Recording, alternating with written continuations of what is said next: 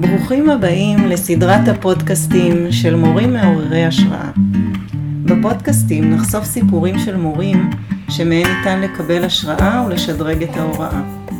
והיום איתנו שחר שמחי, מורה, מחנכת, רכזת שכבה לשעבר, סגנית מנהלת. שחר היא בת 54, נשואה פלוס שני ילדים ושני נכדים, עם ותק של 34 שנה. גילוי נאות, היא הייתה מחנכת של הבן שלי.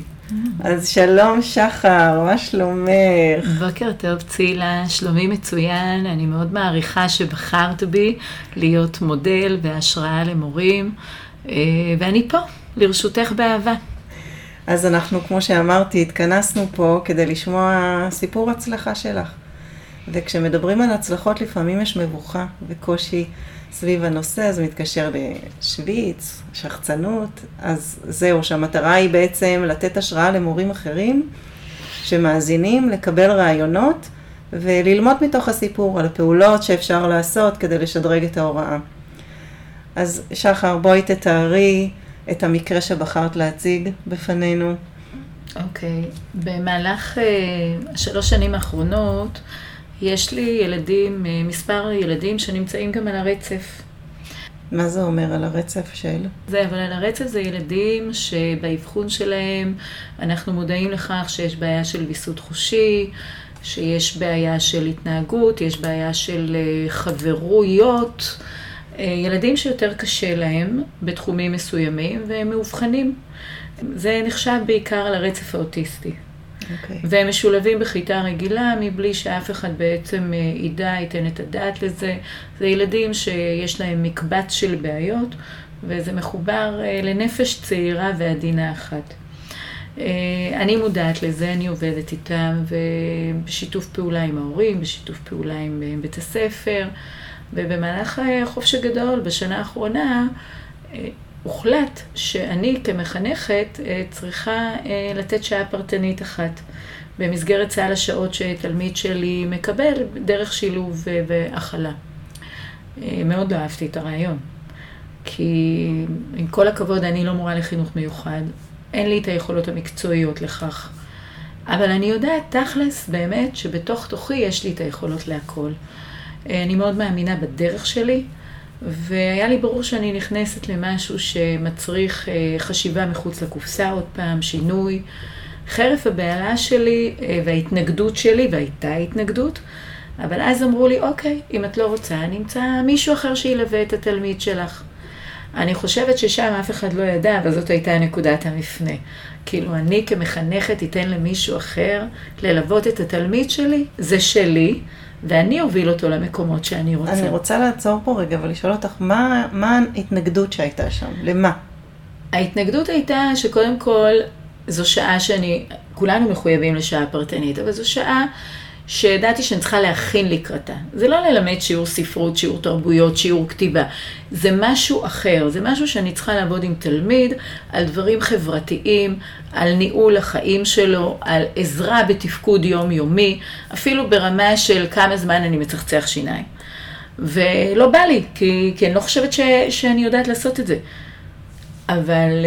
אז אה, איך, איפה הייתה נקודת המפנה? איך הגעת? נקודת המפנה הייתה כשאמרו לי, אוקיי, אם את לא מעוניינת, אנחנו נחפש אה, את הגורם המתאים. ואז, אה, מה זה גורם מתאים? זה תלמיד שלי, אני מכירה אותו. מה, מורה שתשב איתו והיא לא מכירה אותו עד הסוף?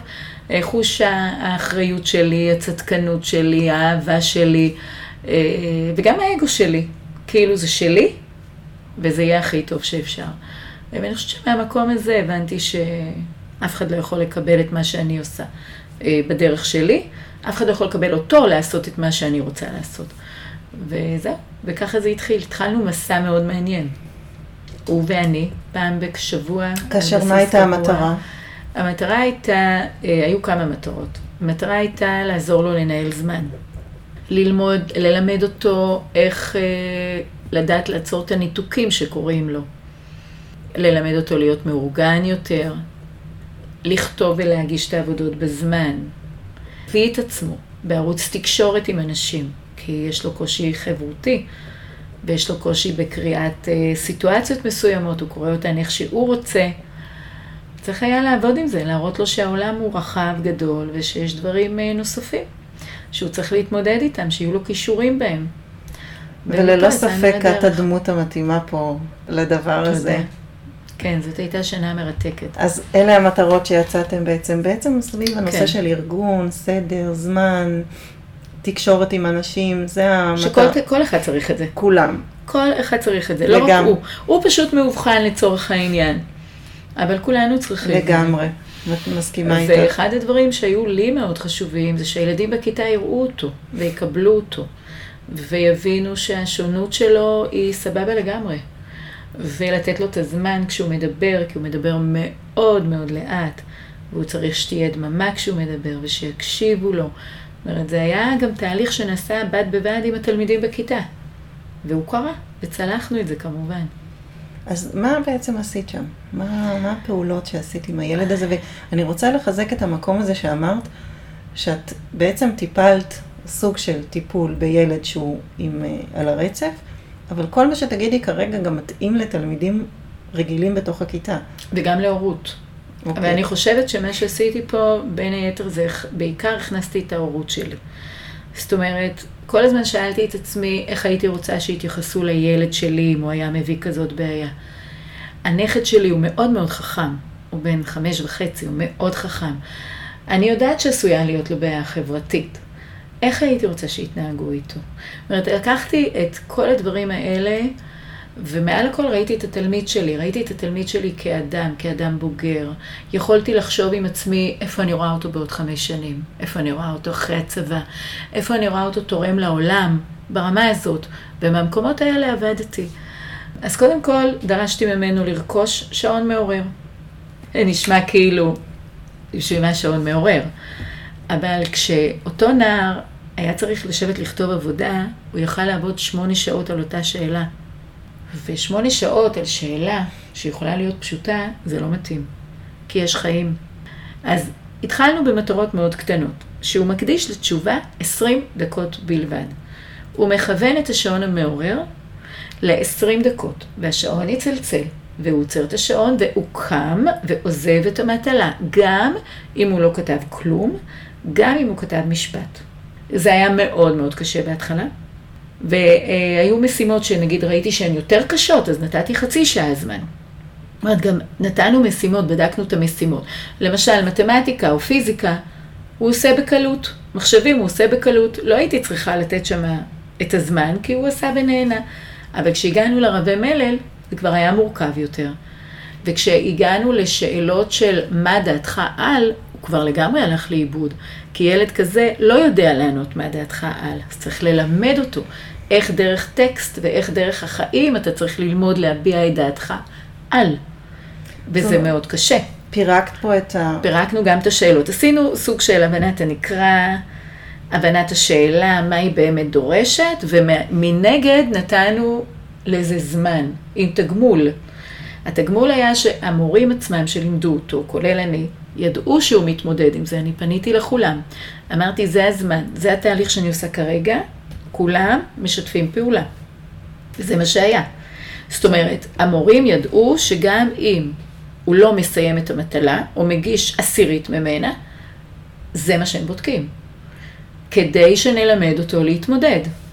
וזה הוכיח את עצמו לגמרי. גייסת את כל המורים, את חלקם. לא צריך היה את כולם. שיתפת אותם כן. בת- בתהליך שאת עושה איתו, כן, והם התגייסו. כן. לא הייתה התנגדות, ואם הייתה התנגדות של אחד המורים, אז זה גם טופל. בואי תתארי מה, מה הפעולות שאת תכלס, מה עשית, מה אמרת למורים, מה, מה עשית עם הילד עצמו, אמרת, פירקת את זה למשימות קטנות איתו, כן. ודיברת על תגמול, אז אם את יכולה קצת להרחיב כן, בעניין. התגמול היה, אה, קודם כל, שמאוד היה חשוב לו הציון. אז התגמול היה ברמת ציון, שמורה בודק ונותן 100% ציון על מה שכתוב. לא על מה שהמורה נתן כמשימה, אלא על מה שהילד הגיש כתוצר. התגמול הנוסף היה שהילד בעצמו, זה התחיל מחוויה חיצונית, אבל זה עבר להיות בחוויה פנימית. הוא רואה מה אני עוד יכול להספיק בסדר היום שלי, איפה נכנסת ארוחת הערב, האם אני יושב עם האחים שלי ועם ההורים שלי לאכול, או שאני נשאר לעבוד. האם אני מספיק להתקלח בזמן, או שאני הולך לישון סחוט מותש ולא מקולח. זאת אומרת, היו שם המון המון דברים וכל שבוע מחדש פתחנו את זה. זה שכל שבוע בעשר דקות הראשונות הסתכלנו על הדברים, דיברנו על הדברים. עכשיו, ילד כזה הוא ילד שכשאתה מדבר איתו ואתה מסביר לו בצורה מאוד רציונלית, של כאן ועכשיו וכרגע, אחת, שתיים, שלוש, ארבע, הוא רואה, קולט ומבין. זאת הפואנטה. כאילו, ה- היכולת לדעת איך להגיע אליו. וכל ילד צריך להגיע אליו בדרך אחרת, ולילד הזה הגעתי בדרך הזו. איך, איך הגעת לזה? איך הגעתי לזה שאני... איך מצאת את הדרך אליו? מה הביא אותך לדעת שהוא צריך 1, 2, 3, 4? אני משערת שהרבה אינטואיציה. ההיכרות שלי איתו. הבנה עם איזה סיטואציות הוא מתמודד. הבנה שיש לו קושי בתקשורת, יש לו קושי בהבנת משימה.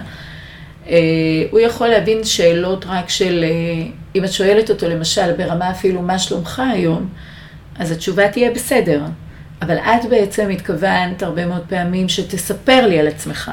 אם את לא תגידי לו, בבקשה תספר לי מה עשית בין שבע לשמונה, אז הוא לא ידע לספר לך, הוא לא, הוא לא ישתף אותך, כי הוא לא יודע, הוא לא יכול. זה משהו שגם הרבה ילדים אחרים כן. עושים. נכון, בוודאי, בוודאי. לכן אני חושבת שלעבוד עם ארגון זמן וניהול זמן, אני חושבת שכל אחד צריך לדעת לעשות את זה. נכון.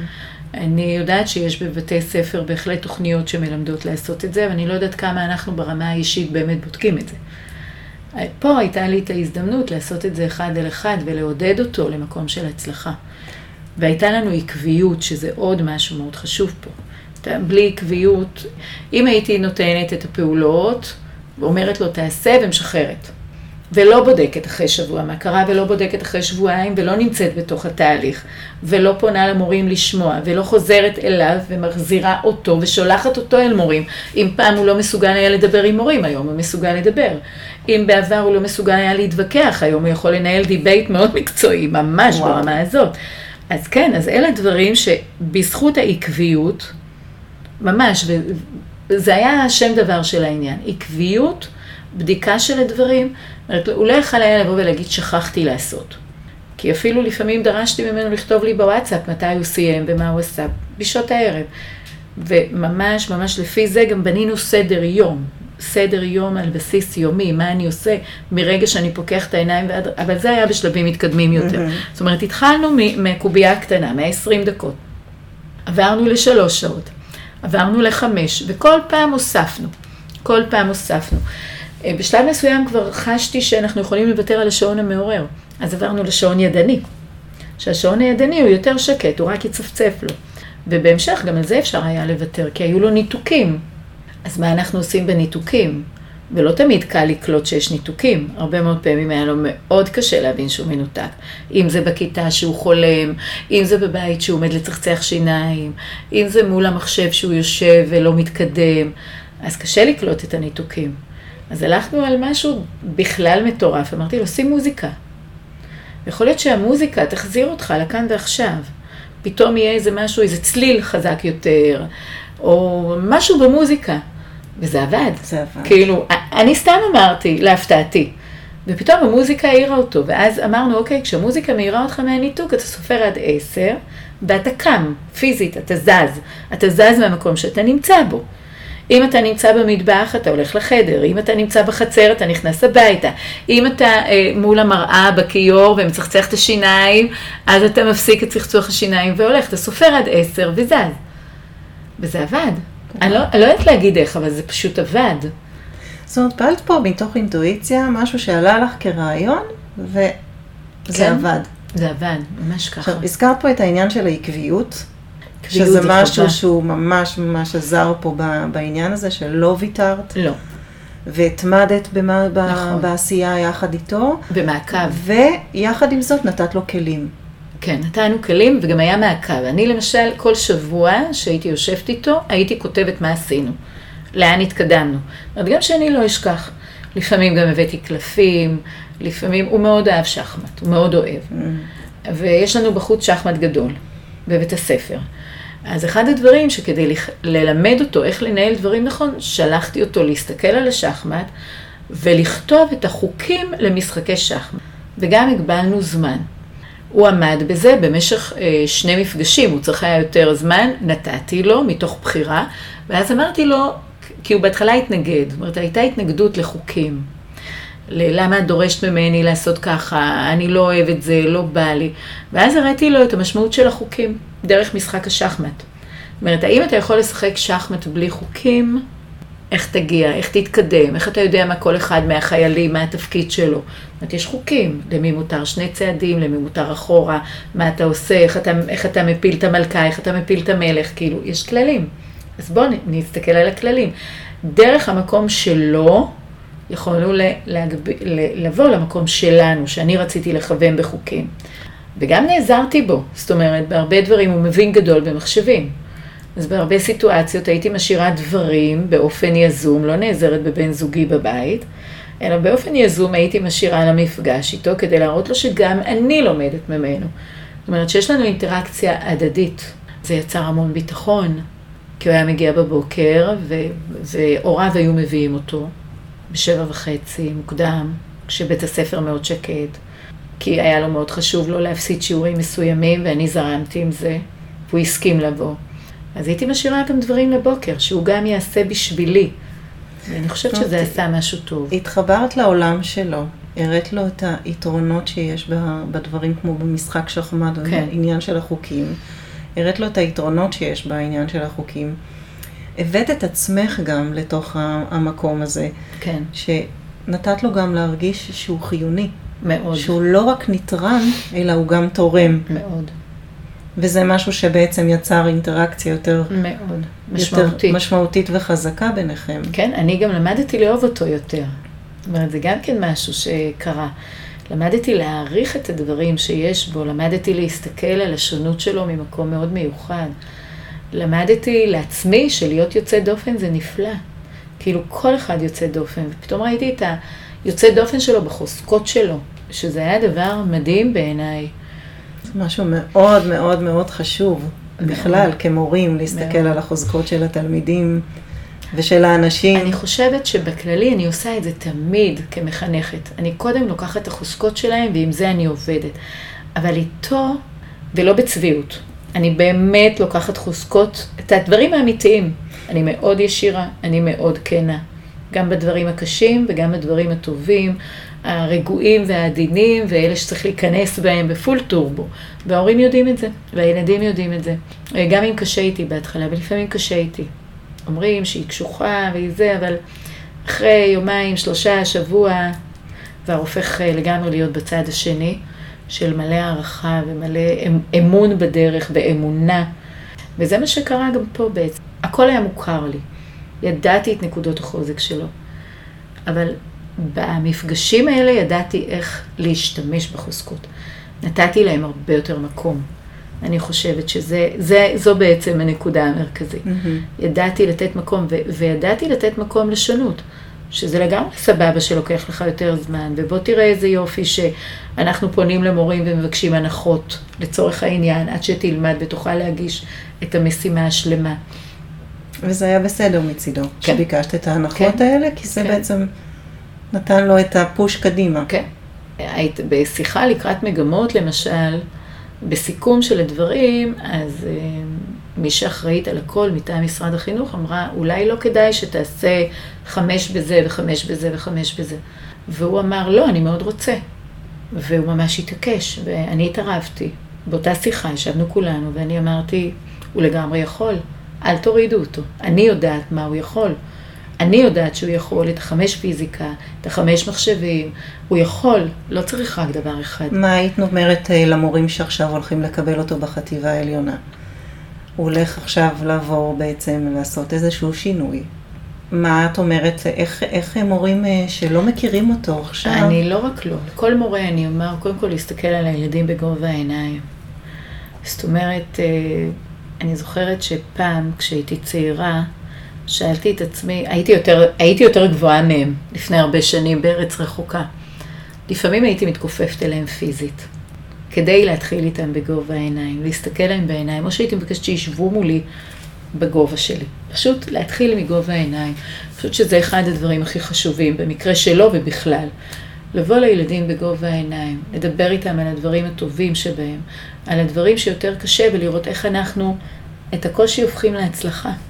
וגם אם לא תמיד נצליח, איך אנחנו לומדים לחיות איתו בשלום? כי זה נורא קשה, כי הילד יודע, אני שונה מאחרים. אני אחר, לוקח לי יותר זמן. הקצב שלי אחר, הפרשנות שאני נותן לדברים היא אחרת. יש לי נטייה לווכחנות על משהו שלא תמיד צריך. וכן, ולהיות מאוד אסרטיבי במקומות מסוימים. להגיד, אתה עוצר, אני מחליט. זאת אומרת, לפעמים מאוד מאוד חשוב לשים לילד כזה גבולות. מאוד. כי אחרת הוא הולך לאיבוד. עכשיו, הוא לא הולך לאיבוד בגללנו, הוא הולך לאיבוד לעצמו. כי הוא מתחיל להתערבב שם עם אלף ואחת דברים, ולהביא דברים שלא קשורים בכלל. פעם הוא ניהל איתי ויכוח על מה זה זמן. מה זו יחידת זמן? את אומרת עכשיו מורה שמקבל אותו בחטיבה העליונה, קודם כל צריך לדבר איתו בגובה העיניים. בגובה העיניים. מה עוד? לשים גבולות, גבולות. במקומות שצריך. אוקיי. לשאול אותו איפה אני יכול לעזור לך, שזה מאוד מאוד חשוב. איפה אני יכול לעזור לך? האם במקום הזה צריך להקל עליך, במקום הזה לא להקל עליך? איפה אתה צריך אותי? איך אנחנו מתקשרים גם? זאת אומרת, זה משהו מאוד חשוב. האם אתה רוצה לשלוח לי שאלות וואטסאפ? האם אתה רוצה להיפגש איתי? זאת אומרת, מאוד חשוב שהמחנך יהיה איתו בתקשורת, על בסיס, אני לא אגיד יומי, כי זה לא פייר לדרוש את זה ממורים, אבל אני אגיד שבועי. עשר דקות, אפילו בהפסקה, לשאול אותו מה שלומך. אני חושבת שצריך לעשות את זה עם כולם, אבל אני לוקחת את זה כדוגמה דווקא על הקיצון, אבל זה לכל תלמיד מתבקש, כל תלמיד. והילדים צריכים לדעת, שוב אני חוזרת לילדים בכללי, שיש להם אוזן קשבת, שיש להם על מי לסמוך, שיש להם עם מי לדבר, שמותר להם להביא את הדברים הכי קשים שלהם, את המצוקות הכי קשות שלהם. ברמה, יש ילדים שמדברים איתי באופן אישי על זהות מינית שלהם, ילדים שמדברים על כעסים עם ההורים, עם האחים, ואנחנו מביאים פתרונות שבאים מהם, אני מציעה את העזרה שלי, אבל אנחנו כל הזמן מדברים, וילד מתחיל אחרת כשמדברים, כשנותנים לו מקום. זאת אומרת, את באה בגובה העיניים לתלמיד, נותנת לו הרגשת ביטחון. כן. היא מסתכלת על החוזקות שלו. כן. מדברת איתו בצורה עקבית גם. מאוד. זאת, גם עושה מעקב אחרי מה שהוא עושה. מאוד, ומתעדת. ומתעדת, כן. ובסופו של דבר נוצרת אינטראקציה מאוד מאוד אה, חיובית. נכון. שמביאה להצלחה. הצלחה גבוהה מאוד, ברמה שברור היום לכולם שהוא יעשה את מה שהוא רוצה בדרך. ברור לכולם שהיה לזה ספק, ואני בעצמי בהתחלה לפני שנה, כשדיברו על אה, העברה ליוד ומגמות, אני הייתי מאוד מאוד לחוצה. מה יקרה איתו? איך הוא יסתדר? האם הוא מסוגל? ובתהליך שעברנו השנה, כמו גדול.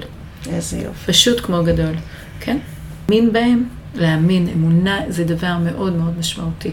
ובמקומות שהוא פחות מאמין בעצמו, להראות לו, אתה יכול להאמין בעצמך. אז ילד אחד צריך חוקים, וילד אחר דווקא צריך שיפ... ישברו איתו את החוקים. זאת אומרת, זה מאוד, מה שחשוב זה להכיר אותם, אבל על באמת. אז שחר, לסיכום, משהו אחד, טיפ למורה שיכול ככה לקדם אותו. בעיניי... מה היית אומרת? אהבה. רק אהבה תנצח. מי שרוצה להיות מורה טוב, לא חייב להיות מקצועי אפילו מבחינתי, אבל תבוא באהבה. פשוט תבוא באהבה. וכמה אהבה תקבל בחזרה. איזה כיף. וזה יעשה אותך טוב יותר, ועוד יותר טוב, ומשנה לשנה עוד יותר טוב. וכל הזמן יהיה לך קשה להיפרד. לי קשה להיפרד עד היום. קשה לי מאוד מאוד להיפרד. אבל מתמודדים ו- ולומדים, כי אהבה מנצחת הכל. איזה יופי. היה לי ממש כיף להיות איתך כאן. גם לי. לשמוע, ללמוד המון, ויש עוד המון מה ללמוד, ואולי נעשה עוד באהבה. איזושהי, איזשהו פודקאסט נוסף, כי יש באהבה. באמת באמת הרבה. אז תודה רבה לך, שחר. תודה, תודה לך. ואנחנו נשתמע בפודקאסט הבא. בשמחה. יום טוב. יום טוב.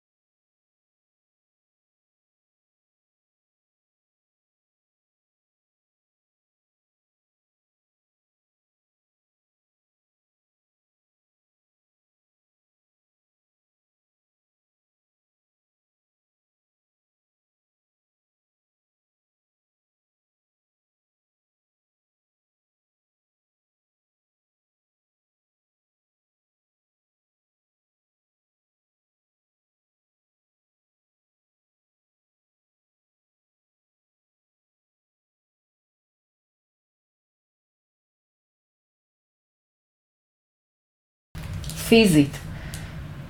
אז זה היה מסיבת סיום. תקשיבי רגע, אני צריכה להגביר בטח. היא בוכה.